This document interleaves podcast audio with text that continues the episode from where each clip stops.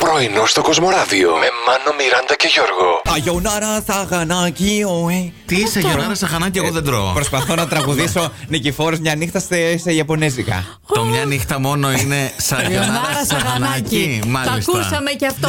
Ο Άι, Μιτζή. Πού είμαι.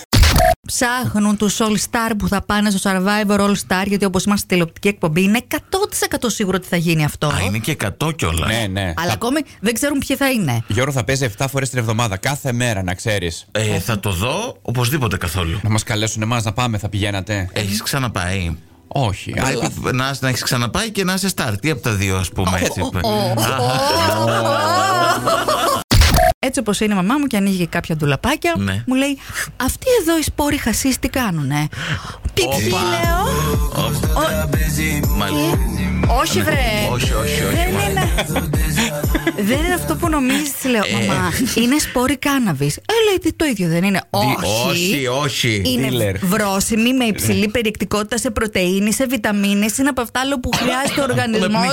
Να σου πω, να κάψω στο λαιμό. Λέει τα Ε, πουλάνε τώρα. Ναι, καλά, ναι, στα μαγαζιά ελεύθερα. Βιολογικό κιόλας. Δεν είναι καμία σχέση με το άλλο, πες. Δεν έχει παρεστησιογόνο. Να σου πω, έπρεπε να το παίξεις λίγο, να πεις Μαμά, έχω να σου πω κάτι. Έχω μπλέξει Ε, τον τελευταίο καιρό.